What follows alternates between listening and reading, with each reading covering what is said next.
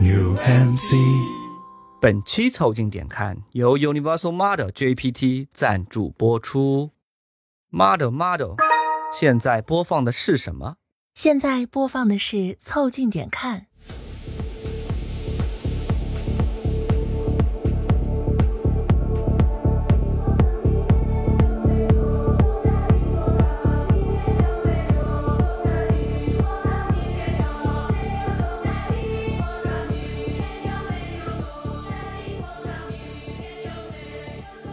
凑近点看，屁事没干。这是宇宙模特公司的三个小兄弟为你带来的一个向我摸鱼、寻找观点的都市生活观察播客。我是李挺，一个每周和你聊天的胖 chat bot。我是包装浩，一个本集准备口出狂言的年轻人。我是江科，一台没有感情的对齐机器。你们可以在各大播客平台、微信公众号关注、订阅、凑近点看，这样你就不会错过我们的任何更新。如果听到什么地方让你脑洞大开、深以为然，也请别忘了为我们评论、转发，并且标记为喜欢的单集。如果我们的更新周期让你的摸鱼时光无处可去，也可以加入到我们的听友群里来。微信搜索拼音宇宙模特，添加我们的小助理，很快就可以加入到我们中来喽！快来玩吧！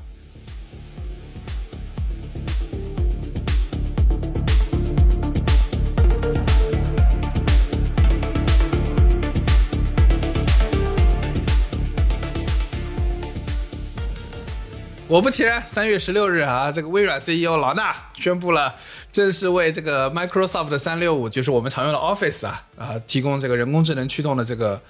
Copilot，对吧？嗯就是微软呢，在之前呢，已经不出所料的把这个 New Bing 和 ChatGPT 结合到一起去了，对吧？然后呢，现在呢，他把这个 ChatGPT 呢，又把它放到了我们常用的这个 Word、 Word PPT 啊、 PPT Excel、Outlook 啊、 Office 这些东西全家桶，对啊的，哎对的马上马上 ChatGPT 就要接入蜘蛛纸牌了，朋友 们，这个游戏的积极性就大打折扣了。哎，我觉得他第一个接近 New Bing 是一个很好的选择，开了个非常好的头。对就是我把它接入 New Bing 了之后，就感觉 New Bing，New Bing，你有病，就一听就很厉害。也是中国人的传统智慧传到了美国啊。 对的，对的，上来先用一个谐音梗给你来一个下马威，对的，然后呢，他们呢在这个演示，尤其在演示那个发布会那个 PPT 的时候啊，我说实话，我已经开始颤抖。就你不得不说，我不知道是这个，有时候你想演示的时候，是不是他会自己做个 video 啊，像百度一样 做一个 video，然后其实没有这个东西。没有，他们好像就是一个实机演示，上传了一个 Word 文档对，呱唧的一下就 PPT 出来了。对他们就大概说了一段话，然后真的出来了。对，这就很厉害了。哪怕它是这个排练过的，也会让你觉得很震撼。对，就是我内心的感受是，这玩意儿画的比我牛逼啊！我操，怎么办、 就是你当时看，我当时想说，呀，不会上传了一个，其实就是一个 PPT 吧？ 他偷偷把扩展名改成了 DOCX。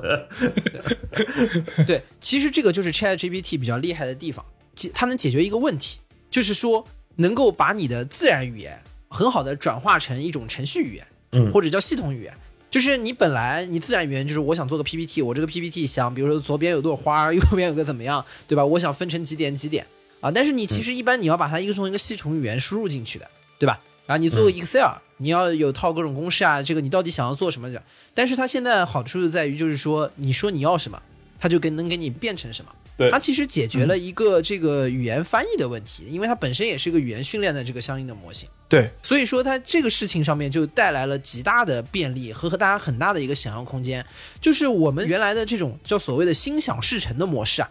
就哎我想到，然后这个事情就变成了。哎，现在好像可以通过这个模型开始逐步的实现了，这是为什么这个阶段全世界都对 Chat GPT 投入了巨大关注的原因。啊，而且我我跟你说啊，就是你看到他那个 PPT 做出来之后啊，我最紧张的其实是替我们那个杭州电子厂一厂厂长的这个御用 PPT 灵魂画手担忧。 啊，你们厂还分一厂、二厂，哎，对，分一厂二厂，我们就是第一个厂吧。呃一厂画 PPT，二厂打字儿。但是我仔细又想了一下，我替他担忧个鸟啊。 对吧？人家 P 级这么高的，作为一厂厂长的灵魂画师，对吧？早就直通天庭了，对不对？啊，这个岗位不可能被丢的，你你就这么想吧。老板招他来也不只是看他一个画 PPT 的手艺而已了。就很多人都开始讨论嘛，就是觉得自己是 PPT 纺织工人，然后这个东西一上线了之后，大家第一反应是我会不会失业啊？当然，我觉得这个是杞人忧天啊，你们都想太多了。嗯，原因非常简单啊，老板之所以是老板，就是老板不能亲自动手画 PPT。对，怎怎么能？对，这个时候你只要对老板说一句：“您这么大个领导，怎么能亲自点生成 PPT 的按钮呢？”还是让我来帮你点吧。你啊你们仔细观察一下这个 ChatGPT 发布会的时候那些动作，其实这里头还是有很多新的工作岗位会创造出来的。比如说那个专门帮老板把他笔记本上那个网页拍照拍下来的那个人，以及专门帮老板把那个文档上传到我 PPT 里头那个人，这些人都是马上就要被创造出来的新兴工作岗位。啊，其实全原因也非常简单，就是老板是开门没有手吗？没有，老板是倒水没有壶吗？都不是，对吧？他都能干。对哎，但是重点是，他不能自己干。你会抢在老板面前一个箭步把门打开，这就是你存在 的意义。而且我觉得这里有一个很重要的点，就是很多人在担心自己被 ChatGPT 给替代的时候，其实他们更多的是关注了这个工作执行的本身。但实际上啊，大家要注意到，就是在电子厂，哪怕拧螺丝这件事情，其实也是分天梯段位层级的。就是最差最差的那种，就是老板让你干什么你就干什么的，这种当然是有可能会被替代掉的。但是其实你在想，你在电子厂的一个爬天梯的过程中，你在不断的进阶，你下一步要去是你要理解老板想需要你做什么，然后你去做什么，这个其实已经不错了，这个也是你跟 ChatGPT 已经同上同下的一个水准了。同上同下的一个水准， 就跟他掰了把子。 对的，再往下你要去领悟领导去想什么，老板没有说之前你就已经懂了，在这一刻其实你已经战胜人工智能了。但是你要再想说往下成为老板真正的这种左膀右臂啊，这不是领悟老板想，老板还没想好的时候，你已经替大家都想好了。老板脱下裤子就知道他放什么屁，哪怕什么屎啊、水啊，全部都准备好了。这种就是一个高级的拧螺丝的工人该有的基本自述。老板放屁准备纸，你这个老板 年纪大了，有点收不住了。 那你这么说，拜登的贴身秘书会想不到吗？不得不说，拜登的天使秘书可能被开，就是因为当年没有想到这个问题。拜登的贴身秘书为什么会成为白宫里头的贴身秘书？就是因为拜登的贴身秘书，他出门的时候啊，身上带了红酒塞子， 红酒瓶塞啊。 对的，我说的这些其实格局还是小的。你们仔细回忆一下，拜登当年在和 Boris Johnson 的新闻发布会上，他在白宫里头，他沉默了五秒，就沉默五秒哦，马上所有的贴身秘书很清楚啊，很清楚啊，所有的记者出去，他已经都想好了，后面什么 他风干了衬膜，我不得不说，在拜登沉默五秒的时候， 如果 Chat GPT 是他的秘书，更想不到让大家出去这件事情。是 是的呀，是的呀， 这个这题太难了，这题太难对了。，所以跟老板一起走，你是一个好的执行者；比老板走前面一步，你是一个好的跟随者；比老板走前面很多步，你就是老板永远离不开的他的四肢。啊，所以画 PPT 这个活儿本身可能会被取代，但是画 PPT 的这个人，就是揣摩领导心思的这个人，反而很难被替代。啊对啊，这个就是比较离谱的地方，因为其实它就出现了个表里不一嘛。你看着是一个情况，那实际上干的是另外一个情况。但是越是这种表里不一的狗屁工作，呃，可能 AI 就越难理解，还越难替代。对的， 这个 AI 也太难了，对吧？但是你看，当这个人工智能出现的时候啊，你现在已经到了什么阶段？就是我们已经进入到一个呃人工智能产业化的时代，可能就要来了，对吧？那下一个值得担忧的问题是，我不知道我的岗位啊到底是哪个范畴的。嗯，是那个会被替代的范畴呢，还是不会被替代的范畴？我们的工作岗位那个表里如一的程度到什么程度？以及如果我们现在就是一个表里如一的工作，那我们该如何快速的去找到一个啊、能够存活下来的岗位，对吧？这是个大问题。其实有点像是一个赛道逻辑啊，就很简单的办法，就是你先观察这个 ChatGPT 或者是类似这种。呃，大模型的人工智能 AI 的迭代的这个发展的趋势，跟你现在的工作的内容会不会越来越像？我其实前段时间在我们很多工作中，不包括比如说生成 SEO 文章啊等等这些工作中，其实我们已经有在慢慢的在用 ChatGPT。我发现一个问题，就目前我能感受到的状态，它还是一个像高端版的那个中文房间，就是中文房间是人工智能的一个雏形嘛，对吧？就是外里面人给大家解释一下，就是房间里的人其实不懂屁中文，对吧？外面人递一个中文纸条出去。啊，然后里面那个人收到之后呢，哎，有本中英词典嘛，查一查，然后再中文问题回回去。在外面看起来呢，这个里面人是懂中文的，对吧？但其实里面不懂。现在 ChatGPT 呢，就是这个里面啊，呃，放了个知乎，对吧？对你外面的人给进去那个问题，我也不知道他懂不懂，反正呢，他能理解上面的意思。对你写的再复杂，他能理解。因为它的核心逻辑是理解语义，哎，对对它就是知道这些文字之间用什么样的一个逻辑相互串联和连接。对，但是文字的串联和连接，它可以形成一道输出的逻辑，但重点是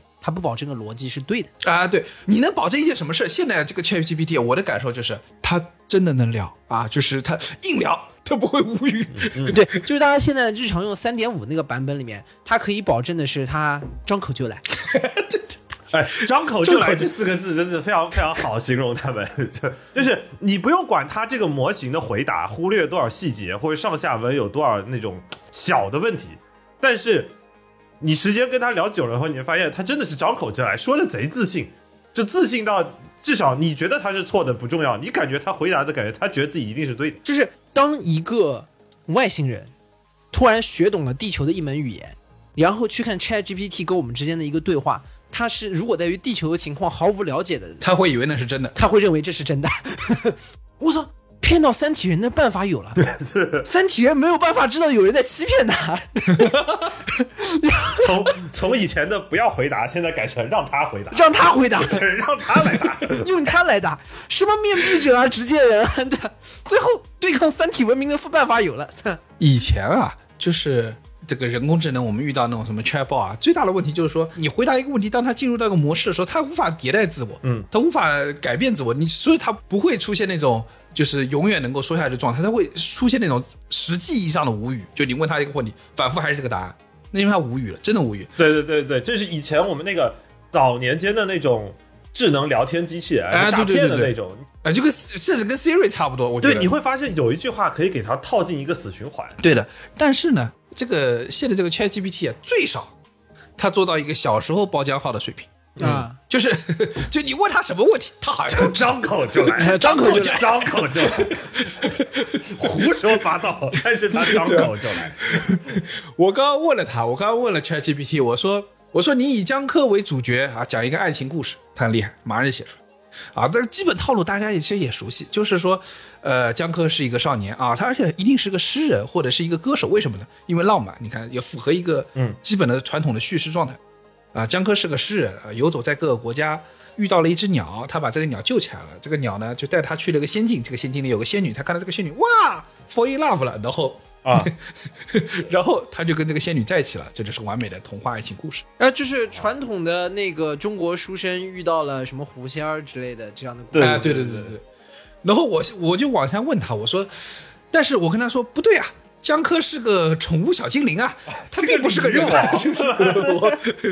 他是不个得不鲤说鱼王，呃，这个是这个鲤 鱼王，跟大家报告一下，他江真的科的头像真的是只鲤鱼王。他知道比丘他会被克的呀， 这个打不过的 呀，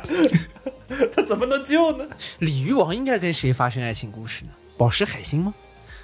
他作为宠物小精灵很弱，但是重点是，再弱的人他也有资格获得美妙的爱情。但我觉得他在水系宝可梦的生态里应该属于贱民，就是连连刹帝利都算不了。不要说话，让包浆号张口就来，快，你接着 说，快点。是对吧？那我觉得，那你可能是不是会跟宝石海星这样的大女主，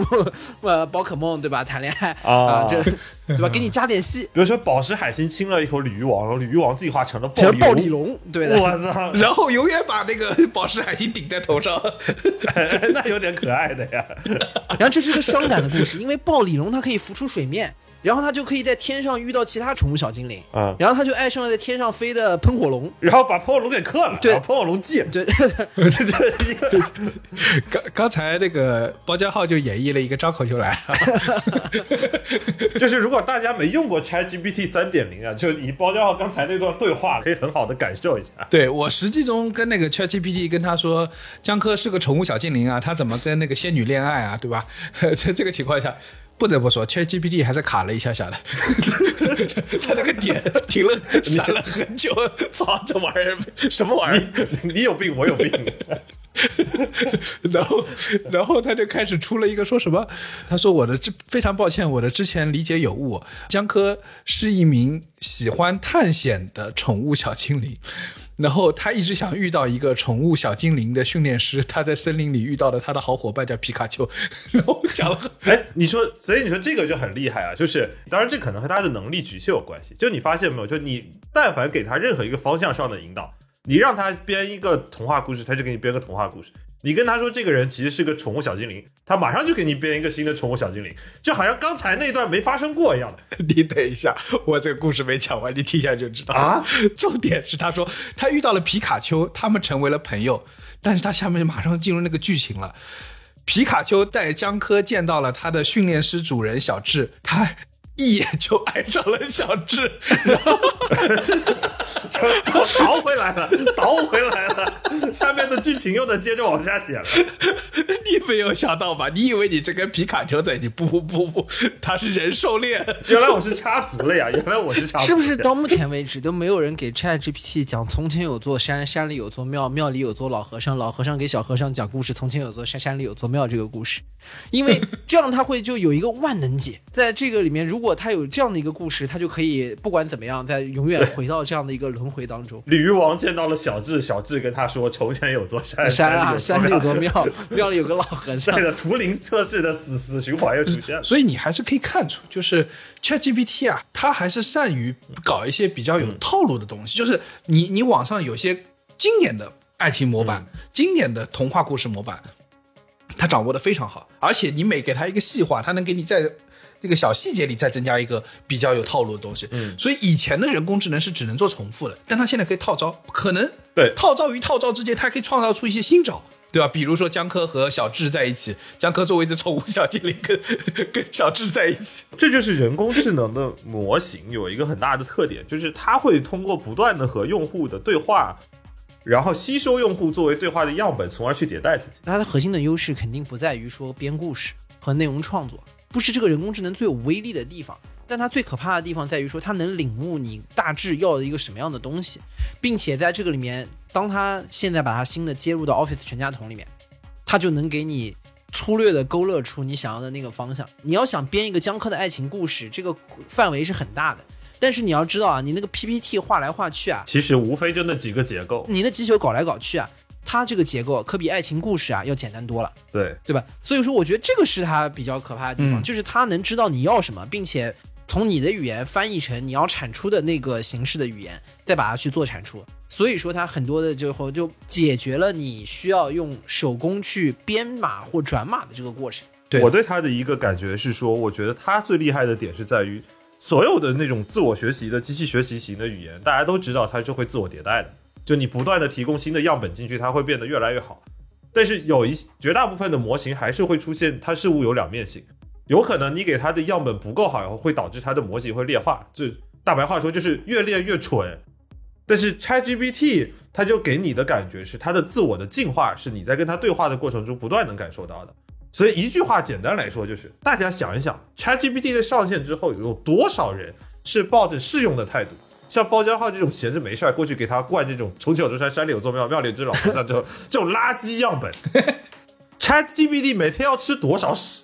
但是他就不断的在变强，这是最恐怖的。有点感动被你说的。它吃的是产出的是精美的 PPT，我哭死对了。的，他真的我哭死了。真是如果这个模型有任何一个需要大家值得学习的地方，就是大家想要想一想，你每天吃的屎多，听的屁话多，还是 ChatGPT 每天吃的屎多，听的地话多？就就是因为 ChatGPT 有这样的一个不断去迭代的能力，才去让它能逐渐的完成我们所谓的心想事成的状态。嗯，我举个例子，就比如说，其实你做一个 PPT 之前，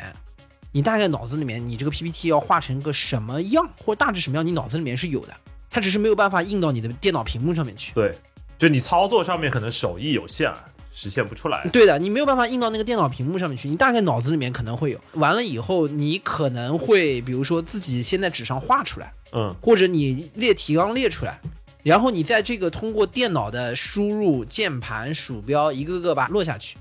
啊，那 ChatGPT 在当中的事情是什么？不断的吃着各种奇怪的样本的过程，它能够理解，就是当你跟它去说出来一个需求的时候，它在那边已经可以可以给你去呈现一个你大致想要的是什么。 关键是，当包浆浩来跟他说这个老和尚故事的时候，他又他可能会心里想，又一个来说废话了，妈又浪费我内存。 下次就不该对这种人免费。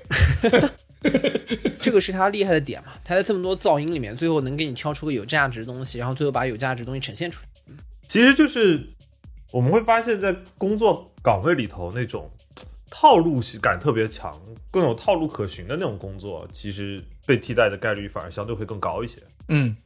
哎，我那天看那个短视频，不是看到就是一个老哥对着镜头正儿八经的说，一个团队有几种人，有震山的虎，善战的狼，远见的鹰。很庆幸我也是其中一位，在下正是害群的马。 我们所有人嘛， 对，害群的马很难被替代啊，因为害群的马你不知道它要从什么方向出招。 你什么身份啊？而且你想，这个 ChatGPT 啊，你给他一个任务啊，他基本上只能正着做，他只是说可能做的不够完美，但他一定往正着做，还觉得麻烦的做， 这个真的替代不了。当有一群害群的马的时候，它们形成了一个害群的马的马群的情形，它们是不是害群的马？他们是一个新专 业，这个这个就是你发现马群里头只有 AI 那那只 ChatGPT 做的 AI 马正在正常的运动，其他的马都在做布朗运动。我觉得适宜把一群害群的马，把他们放到测试团队， 就是这样的话可以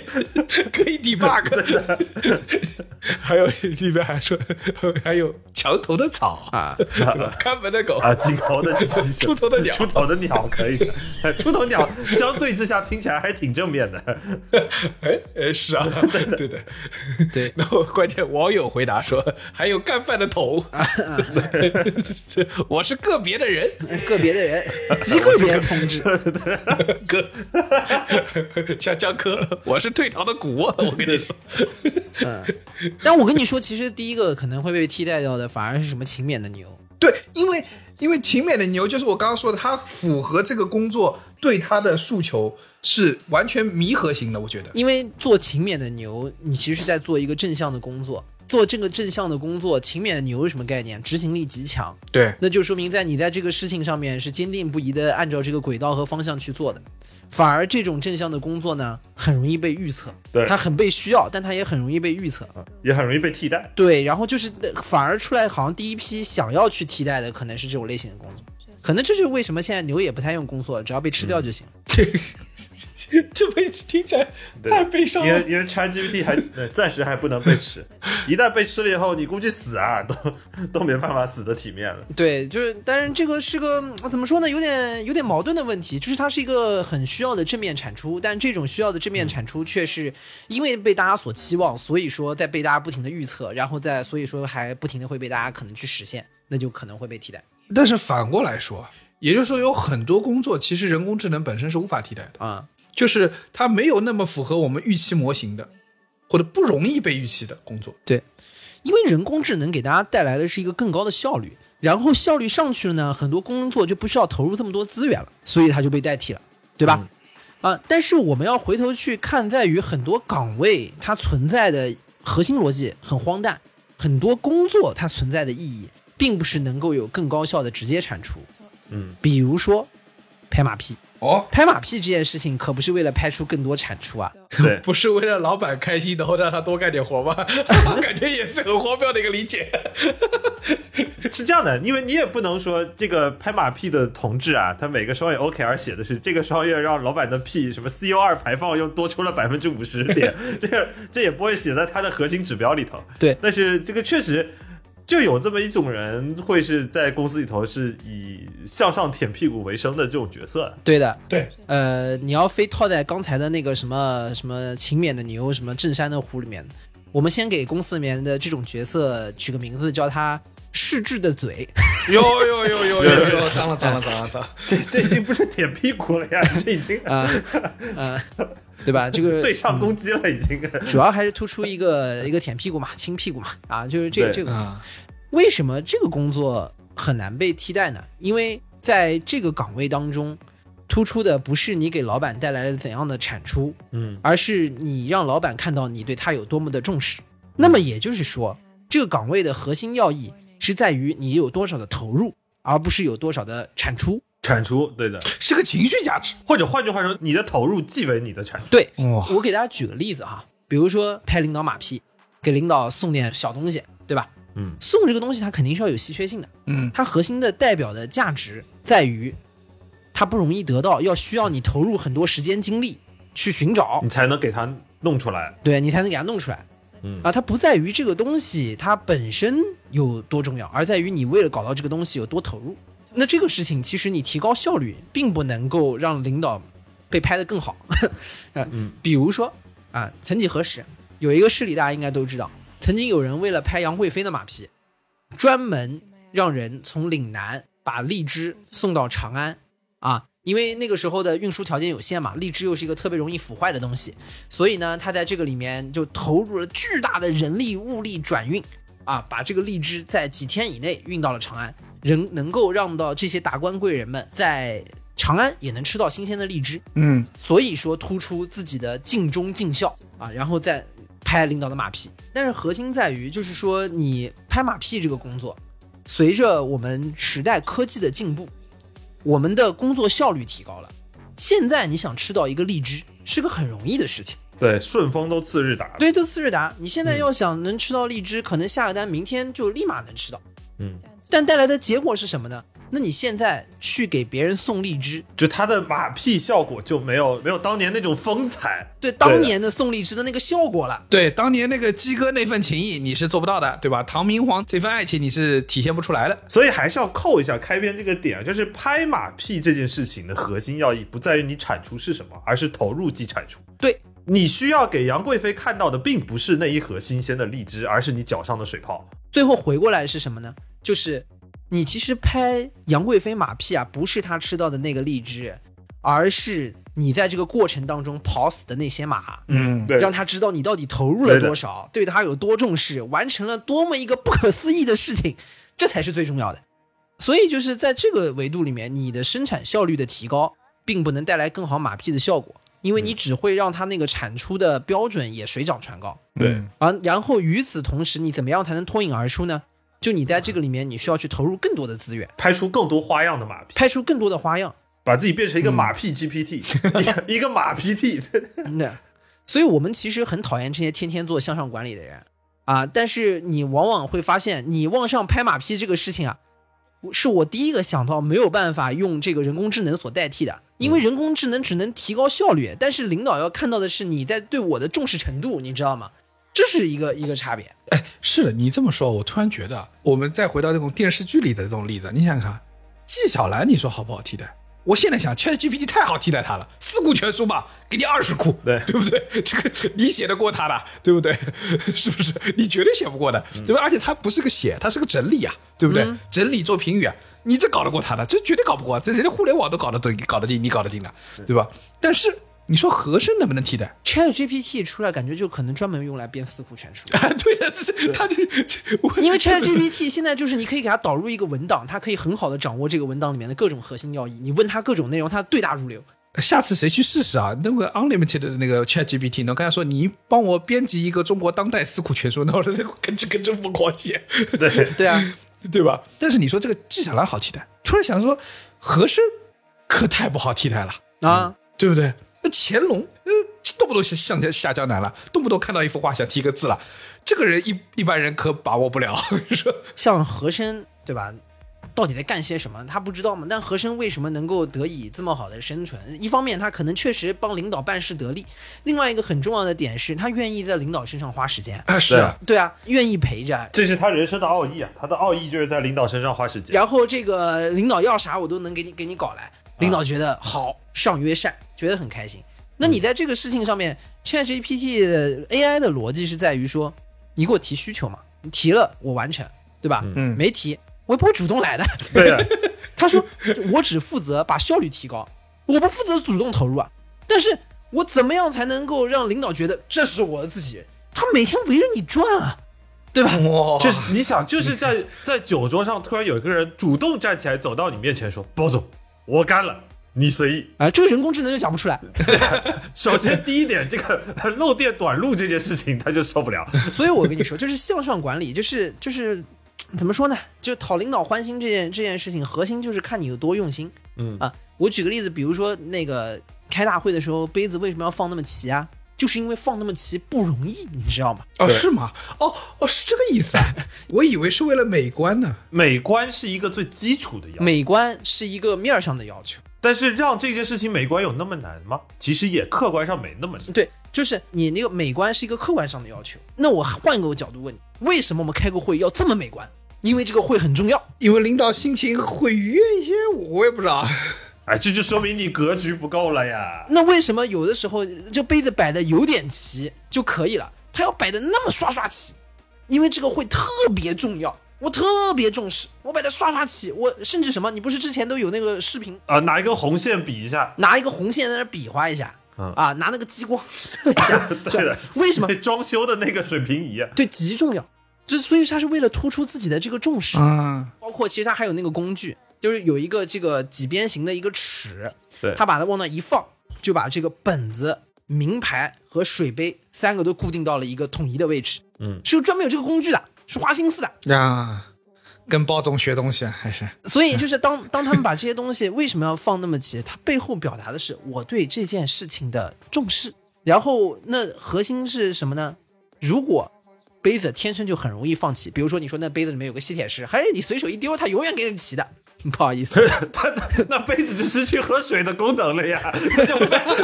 它就会被死死的吸在桌子上呀，这个是不是有一点有一点没道理了呀？这 发现它是个 decoration，用来装饰的。领导拿起来说：“哎，哎你倒拿不起来，雷神之锤，啊我操 说说除了雷神，谁今天都别想喝水，都给我渴死。所以，所以其实我跟你说，就是你干这种事情的时候，很多的是为了体现你对于这个事情的投入。如果这个事情真那么容易，就就不好办了。ChatGPT 如果让这个事情荔枝触手可得，荔枝就不再是个拍马屁的工具。对 ChatGPT 如果让杯子变得极为齐整，这件事情变得很简单，那这个也不会成为一个拍马屁的标准。啊，对，原来你可能拍法老的马屁是一万人建一个金字塔，就是如果你让法老知道，你其实派十个人就可以给他建了一个金字塔了。因为你讲金字塔嘛，是他死后长眠的地方。你只花了十个人给我建，第一件事先把你头砍了啊，你给是我的你给我干什么玩意儿？这么不重视，对吧？那如果我知道十个人就可以给我建一个金字塔的话，那那你这个里面原来一万个人，你不给对的我这整个个一一千千倍的个，或者按原来一千倍的规规模给我建，就给你把那个 把那撒哈拉沙漠盖成指压板，你 知道吗？全是金字塔， 整个撒哈拉沙漠一颗一颗全是。然后 ChatGPT 的思维就很简单，他说领导你要一千个，你晚上你死了以后也住不了啊。 所以你说扩规模扩大一万倍，当这个事情变得触手可得了之后，你不要呃法老直接说，负责给他这个拍他马屁的人就得给他金字塔也得上，对的，嗯里面还得放满兵马俑，还得来金缕玉衣，对 吧？还得给他重要部位套上一个玉， 对的，对，该上的玩意儿都得上，整个工程规模扩大这个一千倍，嗯，对对吧？要不然你没法显出对法老的重视。嗯但对这个事情光提高效率，没有办法去把这个工作给规避掉。对，你说这个我提高效率以后，以后直接拍领导的马屁我就不用干了，想得 美。 包家浩点你们的啊，点你们的，想得美，还敢马骂屁的执行会在不断的科技进步中被迭代，但是马屁这件事情客观上的存在的。它的必要性始终会存在，对的你是替代不了这张嘴的。就好像那个那个春晚那个小品里面那个马丽演的嘛，嗯马丽和沈腾演的，就是领导发言的时候啊，这个有些工作啊是机器人无法替代的，嗯，对不对？就是领导发言，你在旁边先，如果如果是个这个鼓掌机器人，那领导发言他就鼓掌，对，玛丽就不是，玛丽是领导先发言就嗯，就先给一个质疑的眼神，说这这什么什么惊惊天惊天地泣鬼神的这个奇怪想法太奇怪了，领导你在说什么东西？然后当领导说下去的时候啊，慢慢的透露出一丝领悟的感觉，理解，嗯，最后。惊为天人，怎么会有这么神奇的 proposal，对吧？这个东西啊，才是体现人性的力量啊！ 这个马屁的精髓就在于这一过程中戏剧之张力啊。对的， 是的，是吧？你说作为一个拍手机器人，你说你是拍手不会呢，还是嗯不会呢，还 是啊不会呢？你肯定都会。但是这种张力，这种表演上的魅力，在这一刻你不一定能展示得出来。然后人工智能在这个事情上啊，他可能一开始理解要鼓掌，后来慢慢他发现有李挺这么聪明的人，可以先想一想再鼓掌。所以说，OpenAI 在这个里面可能它就会迭代，它也会想说，我也想一想再鼓掌。于是所有人都知道要想一想再鼓掌，然后你就又没有差别了。这就是我说为什么蔡明如果做这个角色是不行的， 啊，对， 蔡人家始终给你呈现出一种机器人的感觉。蔡明老师就是他演演的那个机器人，实在太深入人心了。蔡明老师作为国内这个扮演机器人的第一人啊，还是人工智能对啊的。，对如用对中国中华人工智能第一人蔡明老 师，他在演的时候就让你有一种讽刺感，对吧？因为因为他太机械了，对的，就是一样的。就是以前我们打辩论比赛的时候，为了争取评委投我们票啊，所以说不管评委在点评的时候说我们多多么离谱的话，我们都会拿出个本子进行记录。啊，虽然其实在画小乌龟，但是假装是在记录。中间还会点点头，还要看一对啊，看对对领导对点对，头，你要说看领导点头。你说这个点头啊，看领导点头啊，看着这个评委给你点评的时候，你稍微看他一眼，哎呦，心领神会，然后马上埋头苦记五行，对吧？画五只小乌龟，对不对？对，连画五只，差差的是你这五只小乌龟嘛？其实不是对的啊，，你说是要把领导的话记下来吧，把评委的话给你记下来？不是的，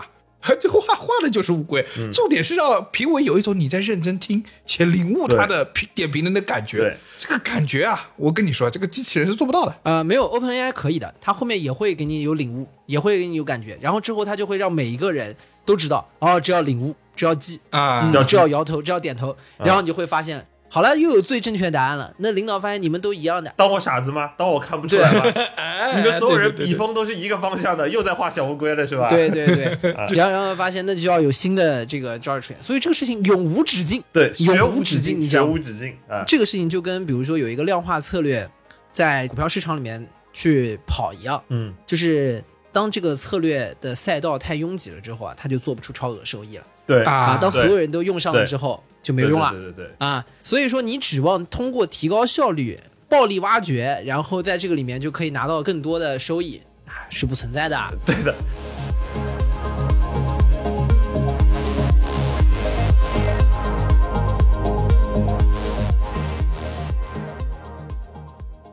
我们刚才说了是那种捧领导的臭脚，或者说啊向上管失理智的嘴细致的嘴很难当。其实你发现，其实你要捧好领导的场子，就光这个角色啊也很难被替代的。呃，是对的是那个 bullshit job，就那个毫无意义的工作里面是讲过一种类型，叫做打手型的角色。什么意思呢？就是这个这个黑社会的这个大佬出街的时候啊，其实大佬也不是天天需要带这么多人出去，嗯对吧？那旁边乌泱泱的都都是你的小弟，嗯，不是的。你看高启强一个人也能去吃点面，对吧？对，但是为什么黑社会大佬要旁边一堆人？换句话说，就是他的保镖其实是可以悄悄保护他的。对但是你要知道，只有黑社会大佬身边有一堆人的时候，你才知道他是黑社会大佬。嗯，所以就是这个，就是所以说你我们现在回头看，我们现在生活中啊，或我们的各种职场里面，有很多人的工作本质上就是那个马仔和打手，就是大户人家的那个司令犬，就是在门口哇、耀武扬威，就是表示对这是大户人家那种衙门门口的石狮子，对吧？嗯，石石狮石石 实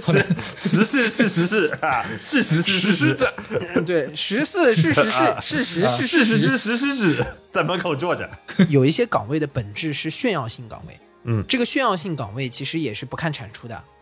啊，它的核心的目的就是他在。对我就你看有一些欧美明星出门，他那个阵仗就是有几个要最起码有两米的那个黑人保镖，对，对吧？就很扎眼。就那帮搞嘻哈的，什么六六九最喜欢的，自己长得跟小豆芽一样，那旁边永远会配四五个保镖。啊、对的，这个反过来的点就在于，比如说奥尼尔的保镖在他身边总觉得比较娇小，就你也不知道谁保谁的，反正所以说奥尼尔的保镖看起来就比较务实。嗯啊，你觉得他在存在是 是真的真真的在保他啊？然后就包括还有很多的，像那个最浮夸的就是 WWE 嘛，本来就是演的，嗯， 对吧？美式脚摔，然后有有一场 John Cena 的出场。安排了一个最酷选，他搞找了一百个跟他长得有点像，但是又跟他穿着一模一样衣服、戴着一模一样帽子的人一起出场。对，然后出场了之后，对，全部站在那儿，嗯然后做他的那个动作，You cannot see me，就他那个招牌动作。完了以后，他再出场。那你说这些人来干嘛呢？他存在的目的就是告诉大家我存在。你这个说的就像什么啊？就是有时候为什么需要这些岗位的人？这些岗位的可能是什么呢？这些岗位可能是看门的这个司令员，嗯或者是这个门口的石狮子，嗯对这些角色，它本身就是用来就反衬他那个场面的，就是微商出场的时候，旁边一定要山呼海啸，这个这个两排相迎，对吧？啊，他写的正规嘛，不然他就是个微商了，啊不然他就是个微商，他暴露了他是个微商，对吧？这如果他旁边有这么多人，他可能是个正经棋。嗯，就好像是小时候我们一直坊间在流传的那个说法，当小混混出场拿五十，拿刀带一百，站在第一排多给一百五。本质上没有任何一句话的指令是今天晚上你是需要去和人家真刀真枪拼的，但是来了就有收益。为什么？因为这场仗输人不输阵。我那个我上周去北京的时候，出差在首都机场落地，然后我在那边等我的就是同事一起来，嗯，等着等着等着，突然哇哇哇看有一堆声音，然后我就看到有一个人出来了，一群人围着他，在他前面，照相机举着，然后在那倒退，你知道吧？啊就是一群人举着在倒退，哎，那我就是这谁呀、都在听到旁边说啊，这是什么明星啊，对吧？然后我说第一呢，这人裹成那样，我也是完全不知道他是谁，对对不对？但是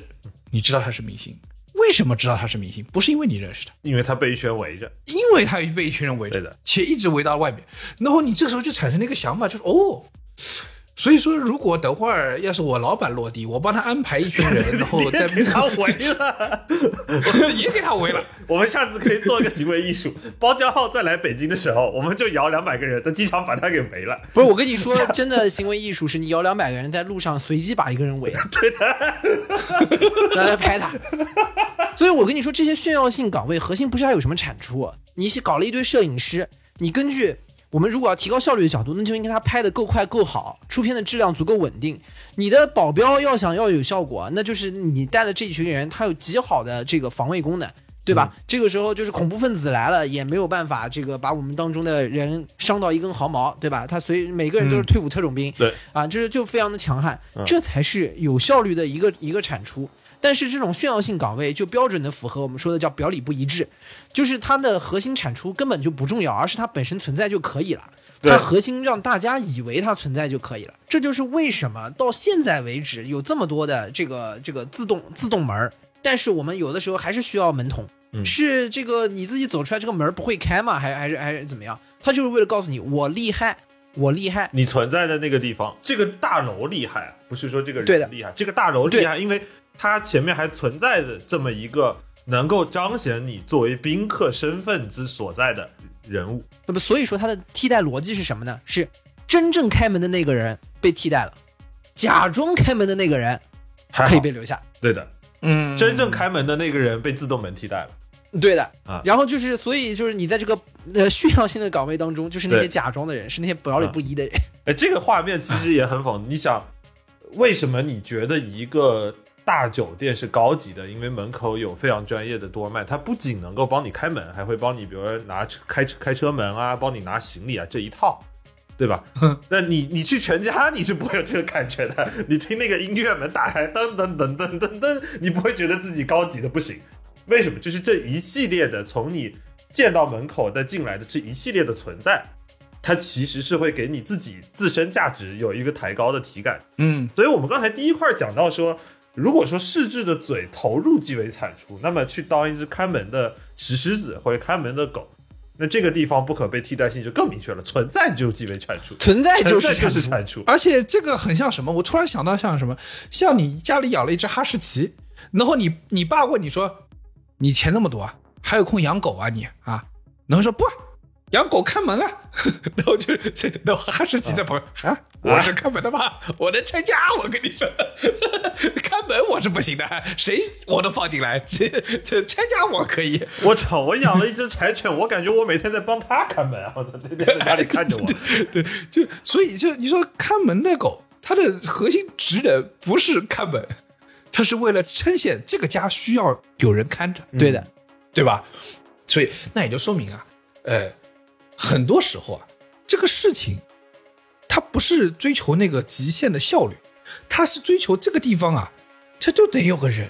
嗯啊，有了这个人，这个场面才起来。才能被控制得住啊，对吧？这个行为才成立。哎，对的，你刚刚讲那几个里面，正面的那几个，我感觉好像这个 OpenAI 后面都能替代，嗯但是负面那几个确实比较难替代。比如说你刚才说我是替罪的羊，哎， 是啊，替罪的羊是哈呃，原因非常简单，是因为你必须要有个人，对，这个替罪的羊就最后一定要有出来个背锅的。就像很多人说，这个 OpenAI 有很多岗位最终没有办法被替代的核心原因是他没有办法去坐牢对，啊。啊因为你想前面说了，那个逝者的嘴是投入即为铲除，然后看门的狗是存在即为铲除。不好意思，替罪的羊被吃掉才是铲除，你这 你只有被吃掉的那一天，你才能体现你这个岗位真实的价值。但这个价值，OpenAI 确实客观上不能够被替代，因为你把它的网线拔了，服务器就彻底当了。对，当然，我觉得就是除了有有签字的人得进去坐牢这件事情以外啊，这类的岗位以外，嗯，更重要的是，不用到那么大的维度，在日常的一些场景里面，如果不来个人担责任，这个问题是解决不了的。解决不了的。而且这个在我日常的工作里体感特别强，就是你知道电子厂啊，其实是有非常多底层的 AI 模型在支撑你日常的工作的。但是你从来不会在 bug 出现的时候有人说是因为模型出错了，所以责任全在责模型，不会有这样子的一个复盘逻辑。复盘逻辑永远是模型为什么会出错？为什么没有人在这个环节做出报警？为什么没有人在这个环节及时兜底？嗯啊，那为什么我们要做这么多模型？对，是谁是谁要为这个环节负 责？然后这个是复盘会的基本逻辑。因为是这样的，就是我给你举个实际的例子，比如说你在机场航班延误了，延误了八百个小时，等等，你在机场延误了八百个小时，你这就飞是两个机，你这小时飞机是手工梗手打的是吧？ 你这待了一个月啊！ 我这操铁，皮已经在运了， 别去了吧！幸福终点站，幸福终点站又就住走机的场里都了一。个来回了吧？ 啊，然后这时候你去找航空公司，你才去找航空公司，你这八百个小时，你是个傻子吧？你你才是那个石狮子吧？ 真的，对，你们一个航班的人都去找航空公司，翻过来覆过去，这个航班都是一个系统在回答你，即使他回答的都是很真实的情况。告诉你，这个飞机手工梗还在打，对吧？前两天下雨了，这个把这个手工梗的胶水融化掉， 淋淋化掉了 把手工给打造的飞机击穿 了，气穿了。 之类的。我说这点，就比如说你飞机延误了，就是你在你在机场，然后你去你很生气，然后完了以后，你们一个航班人气冲冲的去问航空公司，这个时候你们发现电话那头是一个系统，他在回答你，即使他回答的所有的信息都是很真实的。而且甚至他都告诉你说，比如说你等了以后，我可以给你一定的这个这个相应的补偿，嗯啊，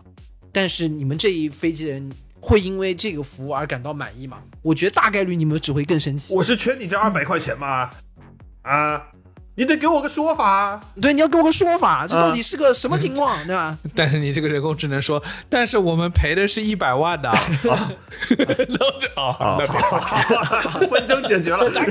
然后另外一边，另外一边航空公我司跟你说，我跟你啊一百万也没用。你这个时候说一百万，大家会觉得真的假的？然后你就，然后第二天手机就到账了，然后马上航空公司那边复盘了，说什么客服啊，怎么怎么给我一百万赔出去了？这 AI 这个模型出错，没有人兜底的吗？啊，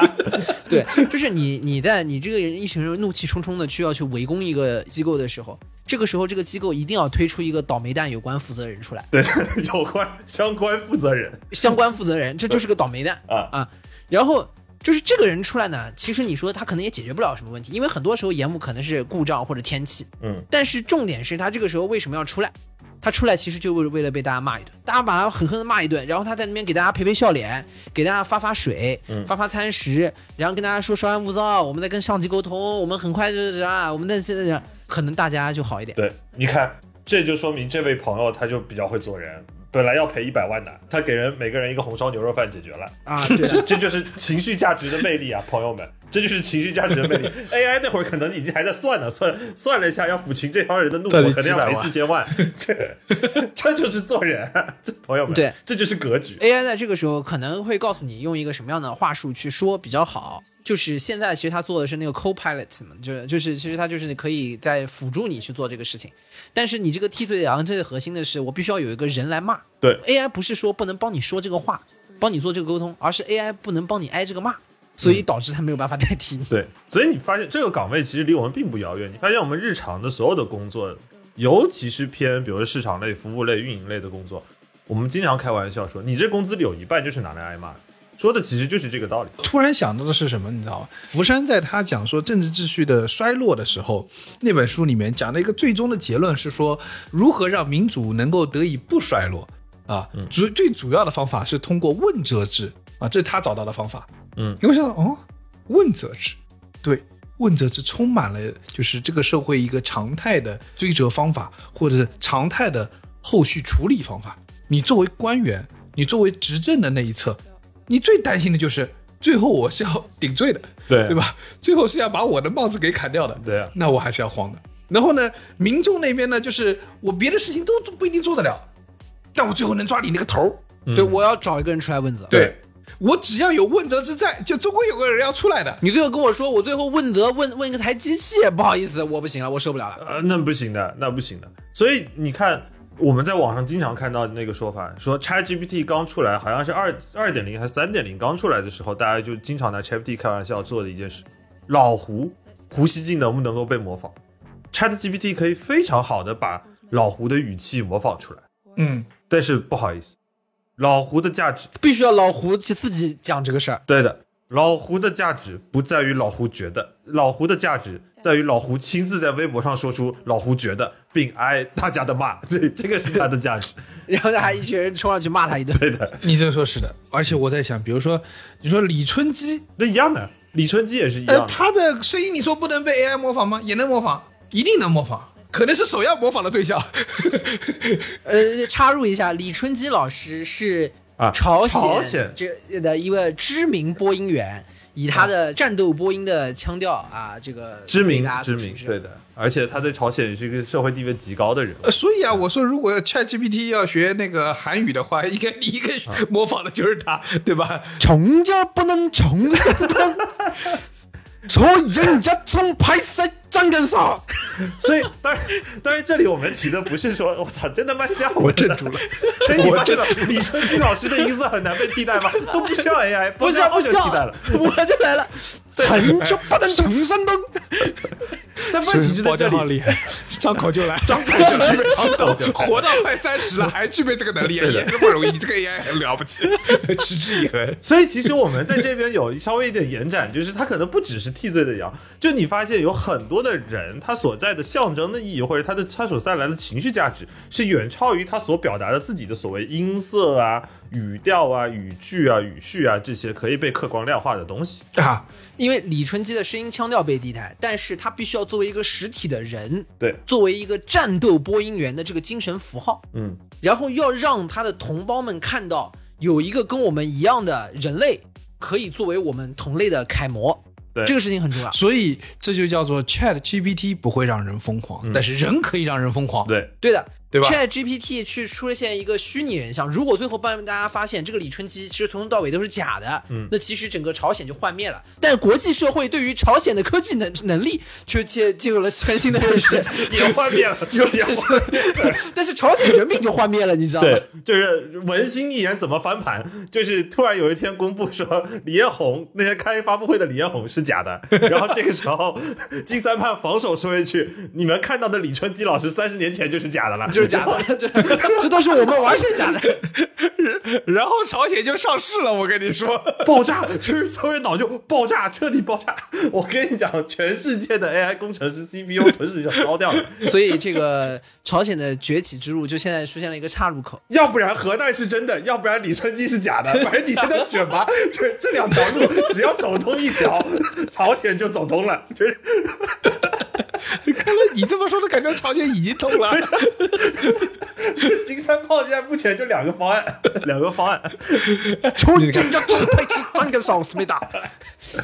很很多时候，那个我们在工作中的一些角色啊，本质上也是一个逻辑。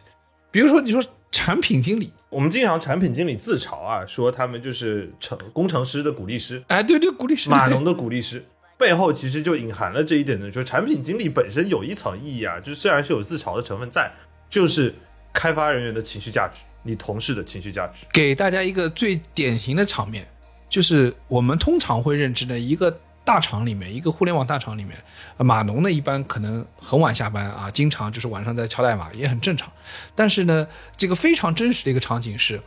在码农敲代码的同时啊，旁边经常会坐了一个产品经理，嗯，就在在我们这就是这个产品，你说他就一直在催说这个我这个需求啊， 求求求了，求求了，求求了！求求了。但你说，你说这个产品经理在旁边，他能多加一行代码吗？不，他完全不行，对， 他没有这个能力。但是呢，他要展现出一种。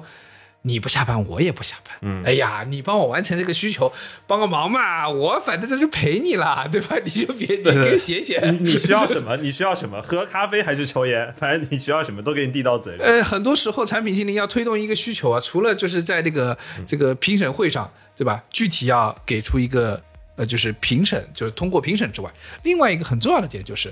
你在关键的时候啊，要拿一杯咖啡啊，对吧？拿点小零食，走到你得那顶得个住啊相应的码农那边说说，哎，这个给你的，啊，你谢谢谢谢，帮忙谢谢搞搞。搞一搞，搞一搞。其实呢，他也不差这杯咖啡，但是重点呢，就是你有一个你人来了，对吧？人来了啊，这个事情就比较多少是个情分儿吧，对吧？这杯得对干了吧？啊，对。那为什么产品经理那么晚不下班呢？就是有很多像我们这样的产品运营 在后面，哥哥，你去说一说，你去说一说， 顶不住了呀，这个真顶不住了呀。哎，而且啊，很多这这个你说替罪的羊，对吧？或者是这个这个鼓励师，这种不能被替代，因为他必须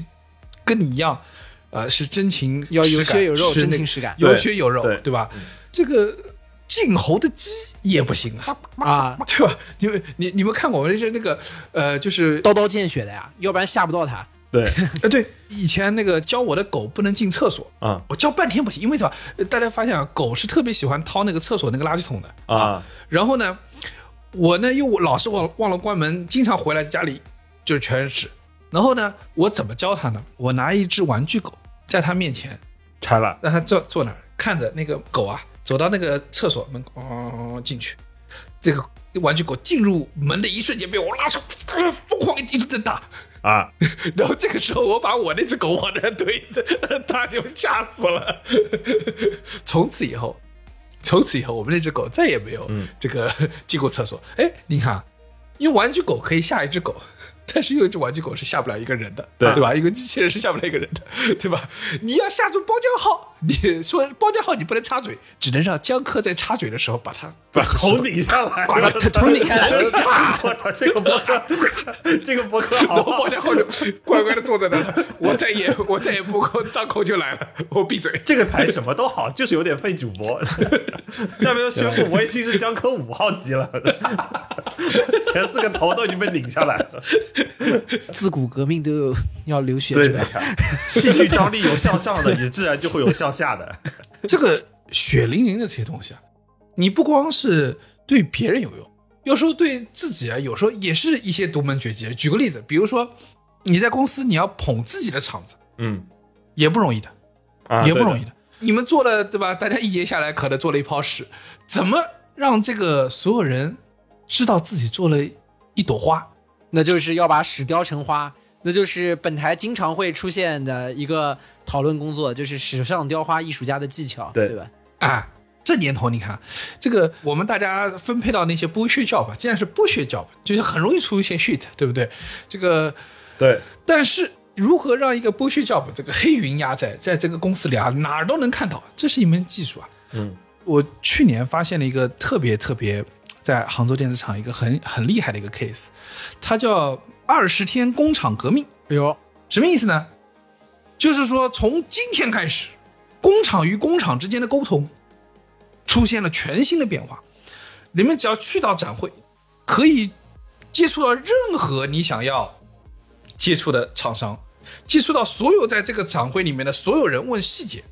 因为展会里能放的人就有限嘛，对不对？那你不能问到厂长吧？你不能问到天天厂长在那等着也，这个厂也不大像话吧，对不对？嗯。哎，他说我有创造了一个一体机，这个一体机呢，你只要点一下，你就可以直通这个厂的这个厂领导，对吧？而且厂二把手、三把手，你只要想，你都可以连。这不固定电话啊吗？，还不不合适啊，它里面就放了个 iPad，就是 iPad 外面套了个壳儿，然后你可以选上面的联系人。就跟那个之前奥巴马有一个采访说，白宫给他发了一个不能打电话的智能手机，那是干嘛的？那是干嘛？用来用来发核弹的吗？这只是为了跟领导说，你不用再用你的那个黑莓手机了，我给你一个 smartphone，但这个 smartphone 不能打电话，不能上网，不能听歌。他用了三天，感觉就是像小孩给自己玩的手机，那感觉是个砖头。那那那个手机能用来干嘛呢？玩嘟嘟酱吗？啥也玩不了，啥也玩不了，他就只是一个叫做 smartphone 的壳子。你看，但是你不要小瞧啊这个二十天工厂革命啊，这个项目去年是拿了大奖的，就是因为它不仅就是说包装这个项目本身是一门艺术，更重要的是在内部做宣传也是一门艺术，是一种相当复杂的资源整合能力。啊、这个中间有个很重要的关键点，就是你如何抢资源，在内部抢到这个资源，你能让公司的会议室的这个这个平时没有人投屏的时候，就投的你的那个项目，啊！在那个公司大巴上，平时每天在放，就放了二十天工厂革命啦，二十天 工，你听你确 定是这么放的吗？这听起来好就是你你给他们现编的广告歌吧，这个歌，也不能编的这么难听吧？还有气无力的，啊，还有，而且他甚至还给他们编了舞蹈呢。他在镜头前面竟然跳起来了， 听起来像是那种意大利人领导，不对，像李鼎刚才姿态像是印度人领导的革命，他在宝莱坞做的。 我操 然后呃你们要知道，比如说我我不是之前讲过嘛，说在我那个杭州电子厂的那个进门口啊，是有个水池的，那个水池里不是有石子摆的天气预报嘛，你就要把那个抢下来呀、对吧？那个抢下来就是你给写上二十天工厂革命，对吧？你牛逼，对吧？最厉害的，这是我内心最强的感受，就是最厉害的还是电梯。因为这个领导可以不过水池，他可以开车经过水池，他可以不坐公司大巴，他可以不去会议室开会，但他但是领导绝对不会走楼梯。对领导绝对不会走楼梯，所以他必须去电梯。所以电梯是刚需，而且电梯里啊，你这个一层到四层啊，这个这个过程中啊，总归是他得待在那儿。这个时候，那个下面那个小屏幕里面循环播放。这二十天工厂革命，啦革命了二十天，工厂革命。领导说你革谁的命呢？我操，这么吓人！ 而且我发现了个小技巧，是这样的，大家啊，一般在投那个就是电梯那个内宣广告的时候啊，嗯，大家一般呢就觉得不大好意思，就是屏那个整个园区里放了你的声音，不是不是会有点害羞的吗？哦你换成李春基的，这听起来这革命就更吓人了。我学会了一招，嗯我去投那个视频的时候，我会把那个剪映里面那个就是 agency 给我那个版本啊，啊这个我拿来之后再剪映再剪一遍，剪调完之后把那个该放的名牌啊，该弄的字幕弄完之后呢，我把那个声量调成百分之三百， 这这这这吓死走！因为什么呢？因为天然所有的那个公共屏幕部分，肯定那个声音都是调低一点的嗯嘛，怕影响到路人嘛。只有我那个视频出来，二十天工厂革命，二十天工 厂。哎我操！而且用的还是他妈蜡笔小新的配音，我操，拉到百分之三百，这声音都爆了。这就是做市场的奥妙，你知道吗？做市场的奥妙，广告你要对外的广告，目的就是精准打击到自己的老板。确实，确实打击到了。开那个叫什么线上会的时候，可能开着开着，突然有人在那边背背景音乐出来，这样，突然李挺突然把麦打开来了，二对十对对天对口哎长，这样革革命，然后你你就哎兄弟你进电梯了， 哎，你们部门有没有人考虑过把领导的屏保给换了呀？ 也换成那个领导每次领导每次撒完尿回电脑那边，刚坐下来看李挺在那晃，二十天够二长。十天工厂革命，二十天工厂革命。就那个 Windows 啊，走迷宫啊，每一堵墙的死路都是李挺。三三维滚绕绕半天绕出来的最后的字是二十天工厂革天命工厂革命，啊，可以的可以的啊， 你大便间你也要放，那个小便池你也也要放，对不对？要做的事情就是要做的事情就是，你不是说你这个项目有多厉害，你就是个所谓一体机里面放个 iPad 的，对不对？对但是你要让老板每天知道二十天够涨。怎么说呢？就是史上雕花这个事情啊，本质上来说是个内卷的内卷的活，核心就在于就是大家这个不管你干的反正好还是坏，你总归要想有点方式给它去宣传出来。它这个事情呢，跟你本身的雕的这个屎啊，就你雕的这个本身的东西是屎还是什么东西，没有特别大的关系。对，跟你雕刻的实体没关系。对的，就是你在看上面是怎么雕。嗯，所以说呢，它的核心就在于没有止境，对吧？你搞了二十天工厂革命，这个能百分之三百，下面有个人就音量搞了百分之三千，没有止境，我我就问，在场有哪一个人现在想不起来这句话叫什 么？二十天够涨个屁！没有止境，也没有纸巾，对，对只有屎。 我跟你说，史上雕花核心核心就在于，就是 OpenAI，你你说你你是创意对吧？有可能 OpenAI 可以帮助你创意，它都能写故事了，我觉得它可能会有更好的创意。但是对雕花的核心的点就在于没有终点，就是我雕了水池，我放了石子，我这个门口还要再有海报，然后完了以后我电梯里面还要再给你循环播放。啊、那所以说这个事情是没有尽头的。当有人开始做了一个循环播放之后，我还要把老板的屏保给改掉了。对所以 OpenAI 只改变你的那个是屎还是其他东西，你这个屎是粗是细，但是它不影响它上面雕的这个花。这上面雕出来的花的镜头，你的比如说现在流行这个刻 LV 的老花啊，它后面可能会有有这个新的花纹出来。对， 给老板收个包，上面写着二十天够涨个屁。送老板一个包，定制的。 说是 LV，你感觉每一个字母都不太一样，你仔细一看，哦，全拼二十天工厂革命了 对，上面写 twenty。，twenty days revolution， Back to revolution， 一排一排的，我操， 防不胜防。防不胜防。所以说这个事儿它不是解决效率的问题，嗯，是防不胜防的问 题，所以它也没有办法被替代。 当然，另一面啊，就是我们发现啊，我发现呢，就很多很多我们的工作啊， 也是很稳定的。就是在 ChatGPT 出来之后啊，我们也不用那么担心。嗯，因为我刚刚看到，就是说 ChatGPT 啊、这个它有 API 接口，这个接口呢，就是如果你公司需要有什么创造一些新的功能啊什么之类的，不都得就是接入到人工智能里，就得接它嘛。其实这个 API 的。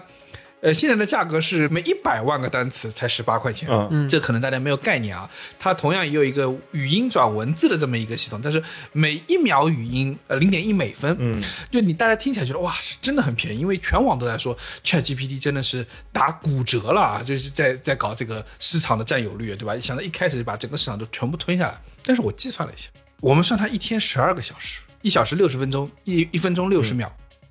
再乘以一美分啊呃零点零零一美元，啊，然后再乘一个汇率。所以我计算了一下，我发现，当我们每天啊、假设工作十二个小时，或你一小时对，which 在电子厂是属于早退啊，啊、 嗯，呃，也就得出一个结论：只要我们保持我们每天的工资是低于三百零二块四毛，啊，我们在座各位所有人的工作都是安全的。啊，如果我们的月工资低于九千三百七十四块钱，啊，就我们大家都是安全的。 这 OpenAI 现在还是比较贵的，嗯对吧？我先不排除它后面会逐渐变便宜，这个必然的趋势啊。它现在一上来就直接就卡到了九千块钱，块钱就按这条线，后面是不是会九百块？我先我先不探讨。什么时候出中文版的？出中文版之后，它一百万个单词才卖十八块钱，语文转文是一秒是零点一美分。如果我说文言文， 那马上把你替代了。 如果我是文言文的，突然字数变少了， 对吧？不是，我觉得这里有一个问题，语音转文字指的是输入啊，输入一秒钟一美分啊，输出还没算你钱。你觉得这东西会降 价，我还觉得它会涨价呢，朋友。没跟你说什么，在在下面会员啊，每天只听你五分钟啊，五分钟之后麻烦充一下点卡。 对吧？那我这样我输的效率就会很高。我说文言文啊，上曰善，老板觉得非常好，我只要三个字。成本不一，躬耕于南阳；苟全性命于乱世，不求闻达于诸侯。哇，这个一展开，我的就变几千个字。那你还不赶紧去跟你老板汇报啊？ 这你给公司降本增效来。对吧？你看有这么，以后我们现在就开始，不是之前那个我们讲过吗？有国内有些公司非要写双语邮件，为了适应 OpenAI 的时代到来，现在全公司改写改写文言文。对，对的，改写古汉语。该先古汉语，对的，中文系学生的春天再一次来到了。就你发现互联网公司从某一天开始突然只招文科生，会不会古汉语对于 ChatGPT 它的理解能力也是比较难的 ChatGPT 说他可能说这个我不收这个钱，我要再涨价。 这次我要涨的，这个要涨的。 但你们还有通假字，这个他们太难了。我跟古人的错字我也要学，妈的！普通汉语没找你涨钱就不错了，你居然跟我说文言文。对，说文言文，而且文言文里面还有很多的指代，嗯，通假字也就算了，比如说说皇帝出去狩猎啦，其实是逃跑啦，他要理解一下。 对， 这又是个拍马屁级别的工作，好难、啊。哎呀，所以总结来说呢，就是我们的工作呢，啊是不会没的， 只要我们只要我们玩的够花啊，这个这个这赚的够少， 就是是稳定的，是稳定的。对的。总结来说，今天这一期核心就是两点：要么玩的够花，要么赚的够少，对吧？朝鲜的出路就是真的核弹和假的李春基。好吧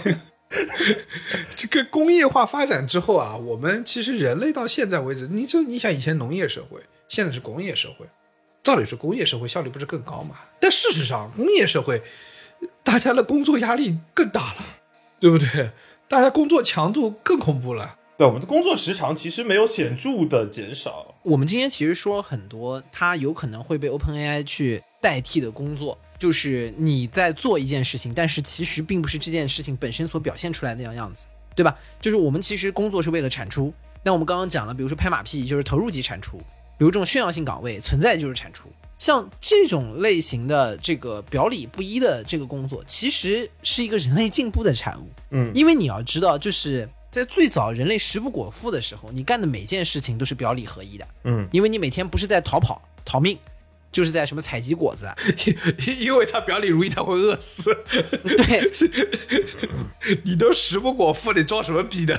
对，对你每天的工作就在于说能够让今天能够活下来，所以特别表里如一。随着人类生产力的逐渐进步，你后面才衣食足知荣辱嘛，常理时而知礼节嘛。对啊，你后面才会慢慢衍生出一些这个其他表里不一的内容。你的礼节，什么所谓对不对？你什么叫礼节啊？礼节就是你看一个事情，它是有一个引申的引申的意义的。还有一些形式主义的东西出来。嗯它这个形式其实是人类进步的过程当中逐渐的演化出来的东西。但是我们今天讲的这个部分，不是说让大家去真的要去干这种工作，我们其实是觉得这个事情是荒诞的，嗯，就是我们会突然发现有很多的工作其实是形式主义的。我们反而在解构它的时候，突然发现一旦把它的链路拉开一看，它并不是它表面这个样子。嗯，但荒诞的现实就在于说，很多扎实的工作，因为它可以预测，所以它是有第一轮是会被替代的。那我们就会出现一个我们其实比较不愿意看到的事情，就是认真做事的老实人，因为更容易被预测，所以好像是第一轮被会被替代的东西。因为我们刚才聊了这么久，无论是从一开始的老黄牛到后面的厂工里的 IC，你发现你扎实的工作的产出是容易被预测的，反而是如果你不搞那些花头的话，狗屁工作，对，是不容易被预测的。因为狗屁工作之所以是狗屁，是因为他没有真的在工就是作，布置工作人也不知道这个东西下面要走向对的何方。就是真的在工作的工作被替代嗯，而狗屁的工作，因为他不是真的在工作，所以说你暂时还不知道怎么替代他。嗯，最后我们会发现一个很可怕的事情，就是 Chat GPT，我们现在可以去寻找它一条去代替岳飞的路径，但我们突然发现它没法把秦桧给替了。所以说人类啊，最后啊还是吃的太饱了啊。啊对，对对所以我其实，在整个节目的最后想去说的是，我们在整个科技进步的过程里面，我们既担心自己的工作被替代，但同时又有的时候会想感恩，把一些我们觉得繁琐的或者不愿意去接受的工作，能不能给外包出去，能够把它给交出去，由机器来代劳。其中最为突出的就是狗屁工作。因为我们说的这些狗屁工作，不管是溜须拍马，还是只是去做一个花瓶，都是我们绝大部分人不太愿意去做的事情。嗯，但是我们回过头来看，科技的进步、生产力的提升，并不消除狗屁工作本身，而且它会让工作变得更狗屁。因为狗屁工作本身就是这些生产力提升之后所带来的可能一些负面内容，嗯，它就是生产力提升带来的。那什么样的情况能够去解决狗屁工作呢？不是生产力的提升，而是真的大家实事求是，是一种你在拥有了更好的生产力的过程里面，你不是为了去异化你的工作，去获取某种目的，而是想实事求是的做这个事情本身。嗯，简单来说，格局提升了，狗屁工作才能变得更少。所以你们也看看你们公司里头是谁的工作代替不了啊？